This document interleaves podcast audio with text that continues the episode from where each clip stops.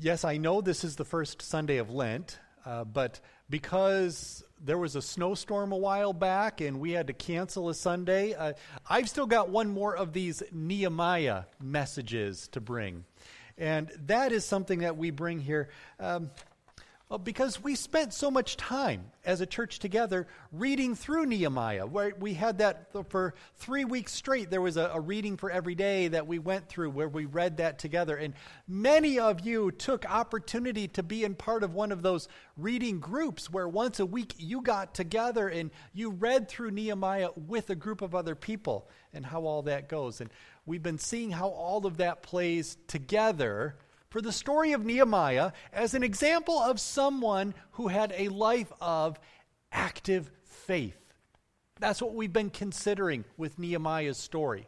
How faith is something that shows up not just in what we believe, but in how we live. Nehemiah is an example of that. Faith that takes action in how he lives. So, as we've looked at that, we've seen several examples in Nehemiah of how that takes place. One of the things we saw in the first week we looked at this, we saw the way in which prayer was such a part of Nehemiah's life. Not just prayer that brings his requests before God, we saw that in Nehemiah, but prayer that is formational, right? Prayer that molded and shaped Nehemiah's heart in the way that he lived.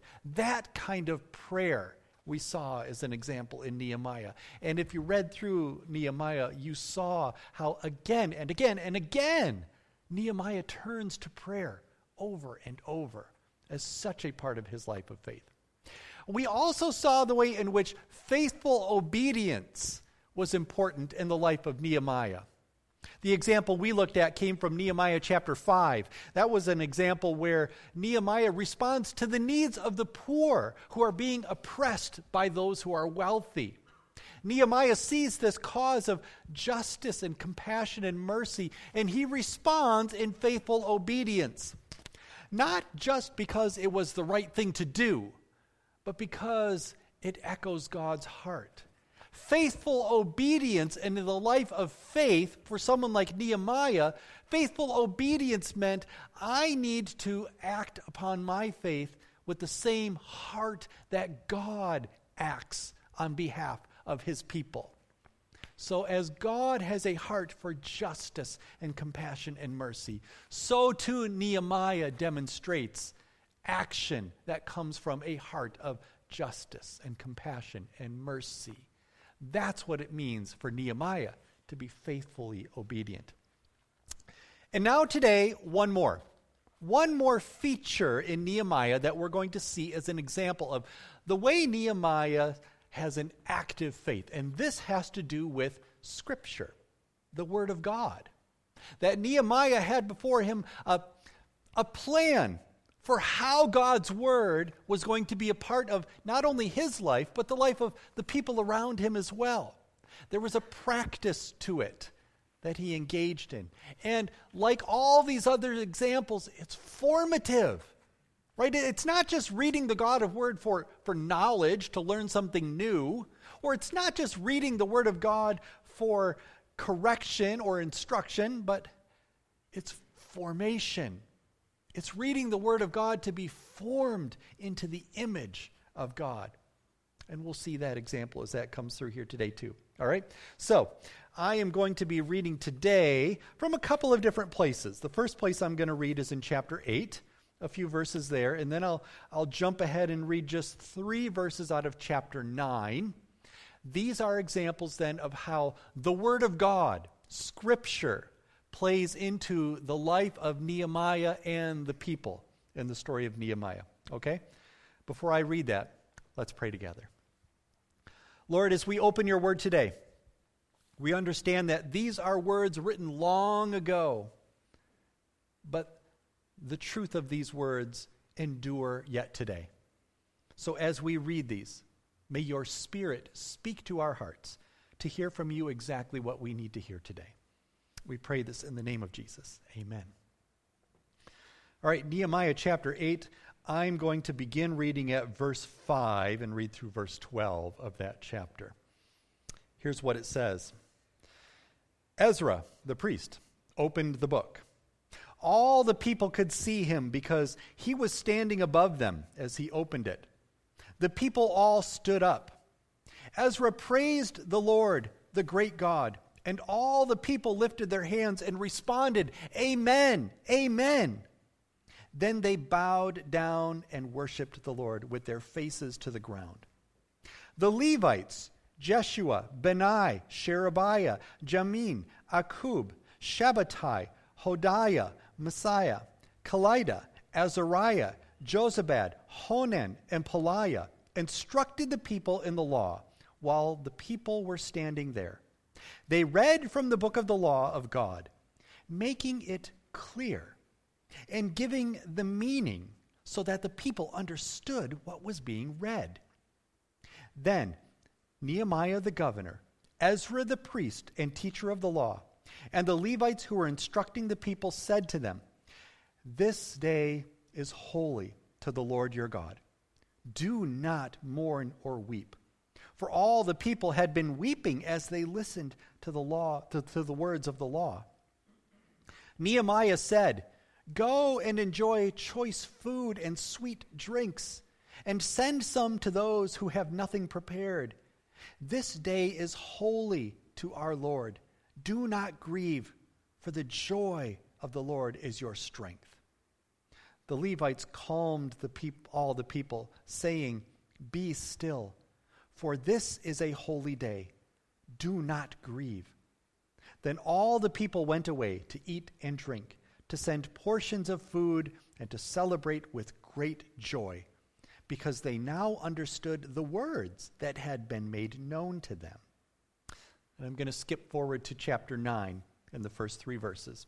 It says this On the 24th day of the same month, the Israelites gathered together, fasting and wearing sackcloth and putting dust on their heads.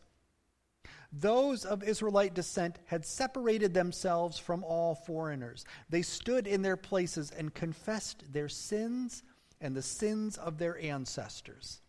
They stood where they were and read from the book of the law of the Lord their God for a quarter of the day, and spent another quarter in confession and in worshiping the Lord their God. This is the word of the Lord. Thanks be to God. All right. Do you, catch, what's going on there? They, they all get together and they just read the Word of God and they stand. So, what would it be like? I mean, if I were to say, let's have a church service, but let's do it like this. We're going to meet for half of the day, and I'm just going to read the Bible out loud, and you're all going to stand the whole time for a half of the day. How many people would come to that? I wonder, right? But that's what we see here in Nehemiah. That's what they're doing. He calls all the people together, and they come and they gather and they stand. And while they're standing, Ezra, who's the priest there in Jerusalem with Nehemiah, he just reads. He reads the law of God for half of the day while they're all gathered there. But let's remember, too, that this is before the time of print, right? They, they didn't all have a copy themselves. And who knows how many of them could actually read and knew how to do that. So, so hearing it out loud was probably one of the only ways that they could ever take in the Word of God. And who knows how long it had been for these exiles who were away from the last time they had heard these words. So they have this reaction. You read that in this passage. They're overwhelmed. They're crying. They're weeping. We have not heard the Word of God in so long and they react with these tears. Nehemiah, though, wants to take this event, this moment, right? God's word, scripture. He wants to take that and say, now let's make this something formative for us as God's people. Let's make this count as a part of our life of faith in how we, God's people, work together moving forward in faith with God's Word, Scripture, anchored at the middle of that. So let's consider what that looks like, right? Let's consider what it looks like for Nehemiah to put Scripture in the middle of this formation of faith that he's living out with himself and with God's people there. We had some opportunities over the past month uh, for people to gather and read through Nehemiah together. And I know we live in a time when print Bibles are there for all of us. And I imagine most of us, maybe all of us, have our own copy of a Bible. And maybe it's a Bible that you've had for years and, and you scribble notes in it or tuck little cards in it. And we've got ways of, of working through Scripture that we have developed. This past month, we had the opportunity to do that in groups. And I know that there's been opportunities in, I mean, in the years that I've been here, we've had moments where we've said, let's all read through part of Scripture together, and there's been a reading plan with things for the day. But this is one of the first times where we also said, and you know what?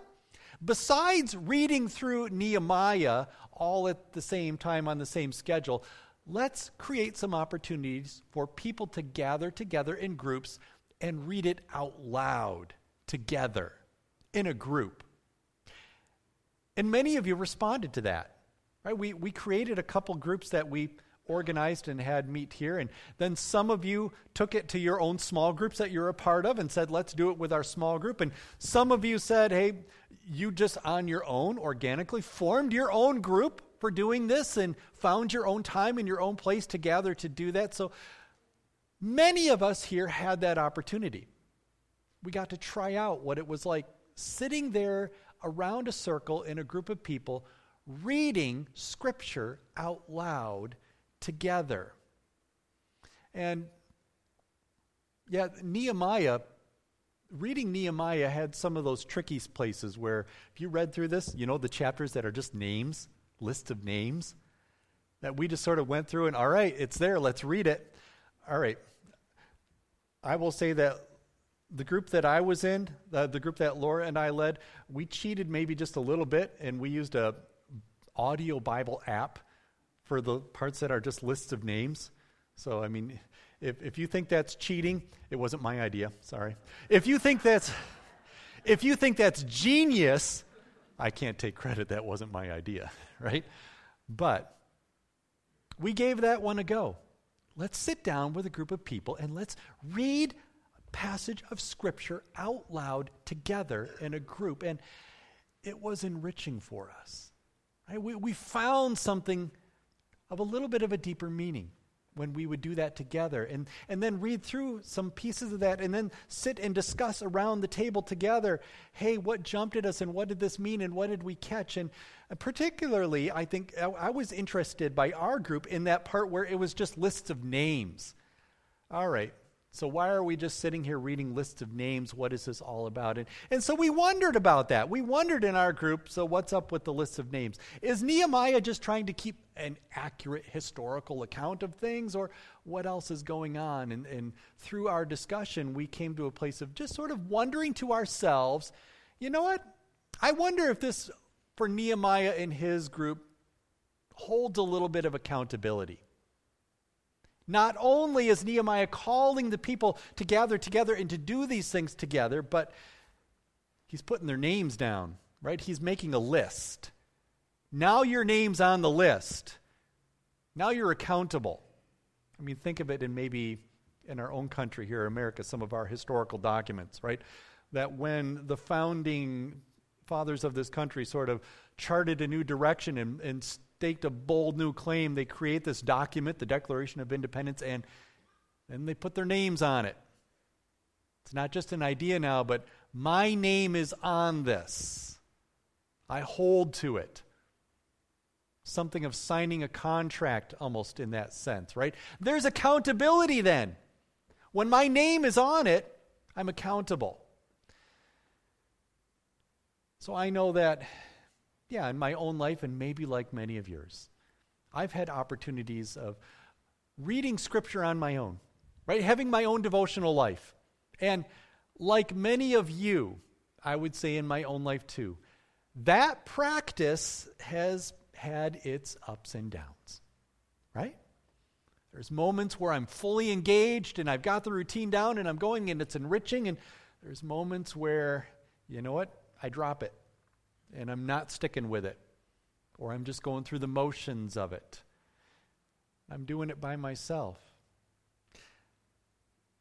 But I have found, and maybe you found this too, that when I'm accountable in a group, those ups and downs don't swing like that. Right? That when I'm in a group that's doing this together, there seems to be a little bit something more of a consistency that's there that takes place. Because I put my name on it. I put my name to say, I'm going to be a part of this group. And when I put my name down that I'm going to be a part of this group, that means I got to show up because I said I would. And now there's more consistency that happens with that. Many of you know what that's about. You do. Because I know that many of you, you take time every week to be in some kind of a Bible study with other people. And you know what that's like. There's a group of you here who every Sunday morning after the service time, you go to one of the adult education rooms and you do Bible study together. Sit around the table and work through Scripture. Some of you know what that's like because you're a part of Bible Study Fellowship, right? A, a, local, I mean, an organization where you've got local groups that meet together to do Bible study every week. We have students, high school students in this church who on Wednesday mornings get up early before school and go to the Van Ryn's house to have Bible study before school. When I was a teenager, that wasn't me doing that kind of thing. Get up early on a school day, earlier than I have to. We've got people here who know what it's like to take time, making room every week, to gather in a group with other people and read Scripture and study that out loud together for formation, right? for Scripture, for God's Word to form us, to be His people. What does that look like then?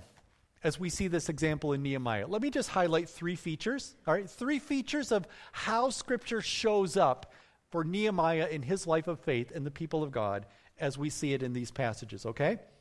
First one of those that we see, we saw it in chapter 8, right? They read from the book of the law, making it clear, giving the meaning so that the people understood what was being read. They weren't just reading the words and walking away, but they were asking the question so, what does this mean? Right? How does this apply? What's actually being said here in ways that help to understand what's being read? And the Levites all helped them do that. I, I, read that list of names of the Levites that were in that passage, that they didn't have to do this alone. They didn't come to a place of, I'm going to read scripture and I'm just going to do my best and try my hardest to figure out what this means on my own. No, they did this together with the group because it takes a group of people to do that. You know, I, I stand up here on Sunday morning and I I give a sermon every week, and that's, I mean, we have a sermon in every single worship service because that's what a sermon does, right? We take a piece of scripture and then explain the meaning of it. But guys, I don't come up with all this stuff on my own. There's commentaries, right? There, there's people who've written about these things. So I, I spend hours during the week studying so I, I can take the wisdom of others and put this all together. That we don't do that on our own. But when we dig into Scripture and then ask, so what does this mean? How does this apply? We need one another for that. Right? It takes more than just me thinking by myself to really understand the meaning of Scripture. So we do that in a group. We do that together. That's the first thing we see that interpreting what Scripture says is a feature that Nehemiah brings into the people of God there. Not just reading it, not just hearing it, but let's understand the meaning. Let's figure out what's behind this. And they do that together with the people. I read something just this week by Rich Villodas, and, and Rich is a pastor and, and author who's published books. Um, and here's what he had to say this week in one of the things that he wrote. He says, some people are concerned about the lack of biblical literacy in our churches. I share this concern. But I'm more concerned with the inability of Christians to read the Bible through the lens of Jesus' story. One can be biblically literate and tragically not aligned with Jesus. So Rich is pointing to a couple things there, right? First of all, it's the number of people who simply have no idea what the Bible even says. No biblical literacy. They don't know what's in Scripture. But then Rich goes another step and he says, and then there's people who, you know what? They know Scripture, they know what it says, but they're not aligned with the message. They don't understand the meaning, the heart of Jesus that's behind it. That there's something real in that that was not only evident back in the time of Nehemiah, right? That Nehemiah needed to address that with the people back then, but that's also something that in our world today that still exists as a need for us to address as well. Not just reading and hearing the words, but understanding the meaning and the group of people that it takes together to do that together. That's one feature we see. Something else that shows up in chapter 8 as another thing. Look at how they respond in verse 10.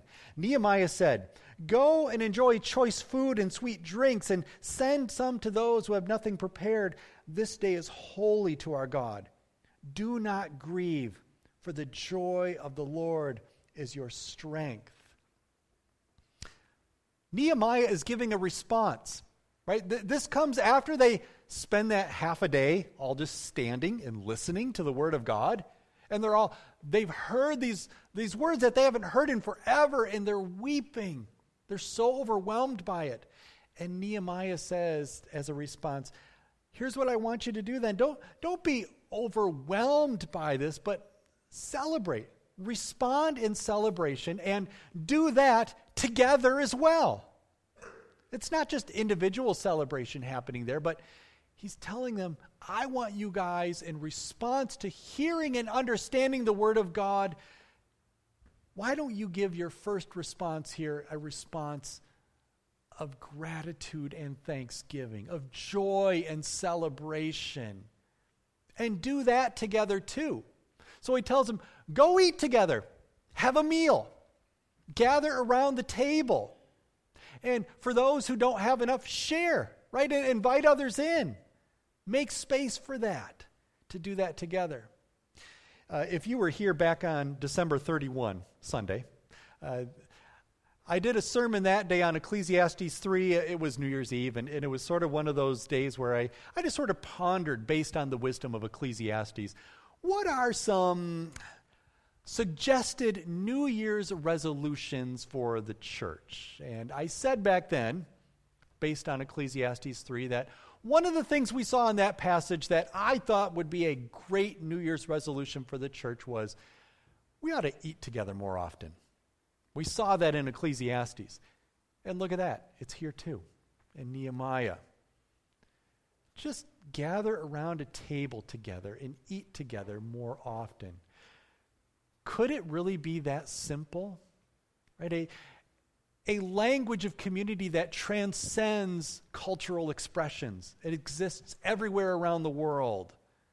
Coming together around a table together in community as their response of thanksgiving and worship and celebration for hearing the word of God.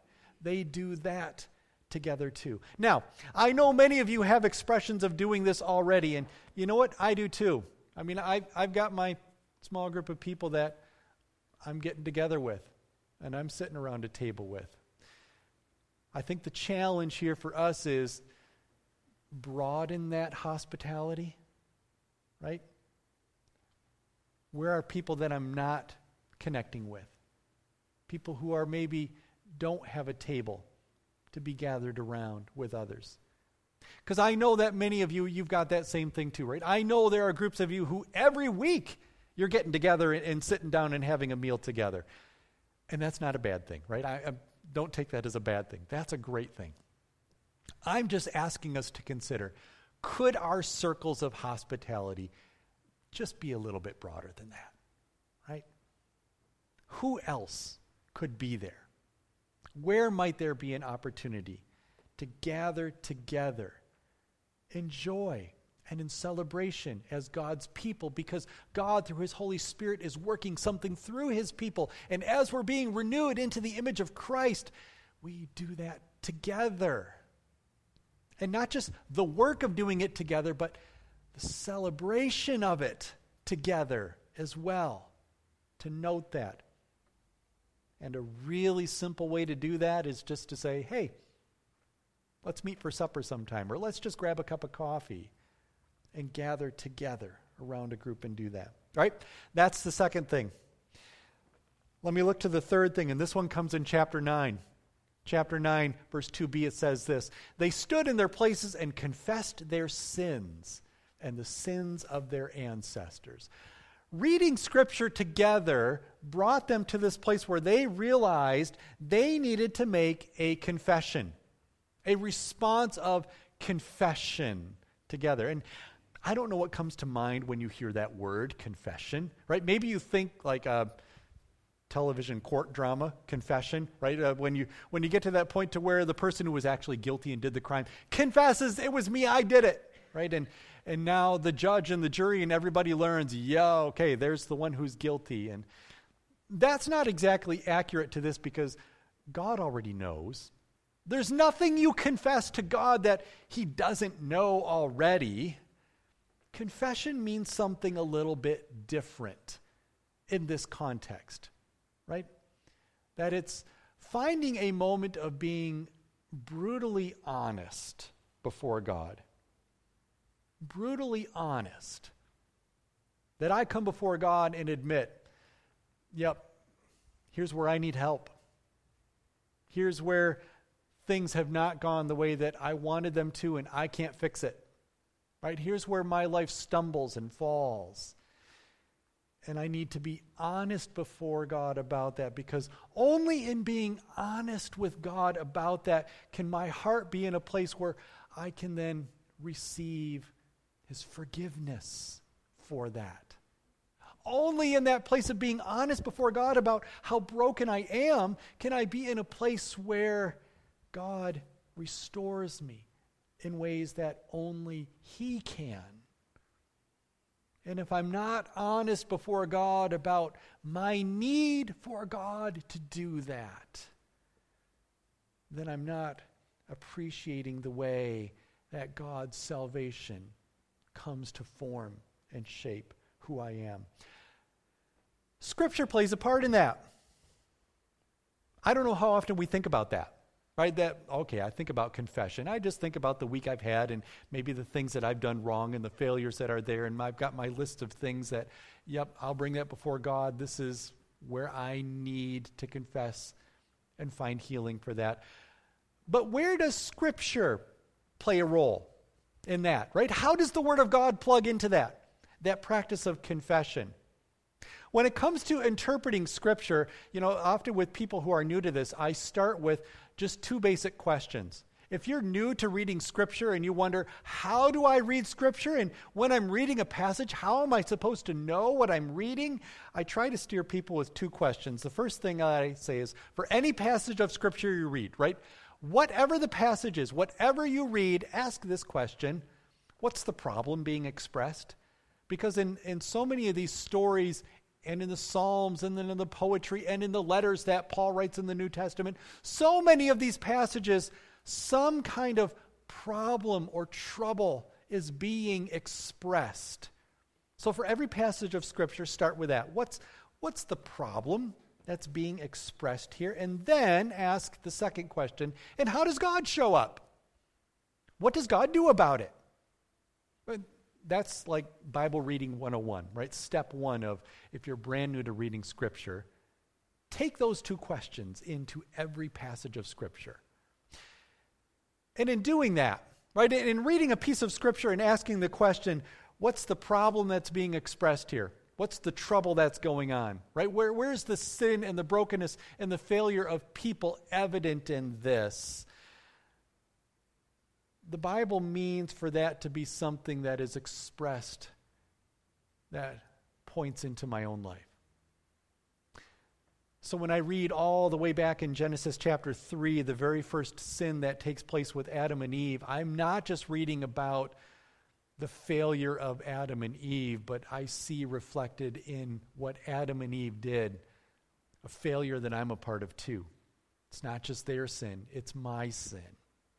And when I see the people of God who in the wilderness for 40 years grumble and complain and turn away from God and lose faith and lose heart and just want to go back again and again, I don't just see their brokenness in that story. I, I see my own brokenness in that story, right? When I see the people of Israel during the time of the judges who, who they have their good days of praising God and then they have their days of completely ignoring God and walking away and getting into trouble for it. I don't just see their failures in those stories, I see my own sin in those stories. That's what Scripture is meant to do. It's not just stories about other people and what they did and how they were broken. But in every one of those stories, there is a mirror. Something we hold up and say, it's not just them, it's us too. We're broken like that too. And then, in all of those stories of Scripture, God shows up, right? God does something. God addresses the brokenness and the sin and the failure.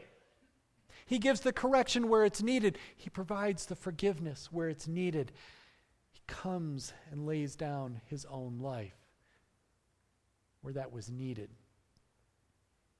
Jesus came into this world, and he did that in a way that lived a perfect life that we never could. All those stories in Scripture of all the people who messed it up that are reflections of us, Jesus came into the world and lived the right way, as we never could. And then, because Jesus, who had a life that was perfectly righteous, took upon himself our sin, he took the punishment for that. Not anything for he did, but for us, for our sin. To the cross, Jesus takes that. And then, in taking the guilt of our sin to the cross, what Jesus does there is Jesus takes his own perfect righteousness because he lived a perfect life. He takes that perfect righteousness and he says, This is yours now. You get this. You are now righteous before God because it's the righteousness of Christ. We see that in Scripture. We're reminded of that in Scripture. That's what Scripture does, right? Scripture reminds us of what we would be without Christ. And Scripture reminds us of who we are now in Christ. That's what Scripture is for and what it does for us. Reminds us of that identity. I try to say that every week when we're here on Sunday, right? Every week I try to say in a sermon that very thing, that reminder that we need to hear and be reminded of over and over again of what Christ has done for us and who we are now because of what Christ has done for us. Scripture reminds us of that as we come to that over and over and over again. Nehemiah knew that too. Right? He knew the sins of their ancestors, the people that had gone before them. Confessing those things not just as their sins, but as a reflection of his own, as a reflection of our own sin. And recognizing that just as God showed up and gave salvation to his people over and over again, as he was faithful to do in his covenant, that he will continue to do that for his people because he is faithful to his covenant. Scripture reminds us of that as a place that forms who we are as God's people. So, I've been talking a lot in recent weeks about the idea of making room, what it means to make room in our lives. One of the things that we make room for in our lives is listening and responding to the Holy Spirit.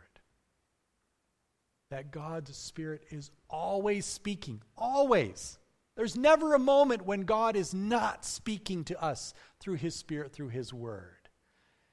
We have opportunity to make room in our lives for listening to that, for responding to that. Nehemiah shows us an example of what that looks like through God's Word. Not just individually as people, but together, as a group of God's people together, making room to do that and making a plan then for the Word of God to be embedded as a part of that gathering of God's people together. And God then molds and shapes his people through that to bear the fruit of his Spirit through what he does through his people. Let's pray together. God, thank you for your word. Thank you that you have revealed yourself to us and that we see that in the way your word is revealed. Lord, thank you that as we read that that it's not just words on a page, it's not just instructions for how to live, but it forms us and it shapes us and molds us to be your people. And Lord, we pray that as we, your people, listen for your Spirit, respond to your Spirit, God, would you continue to work through that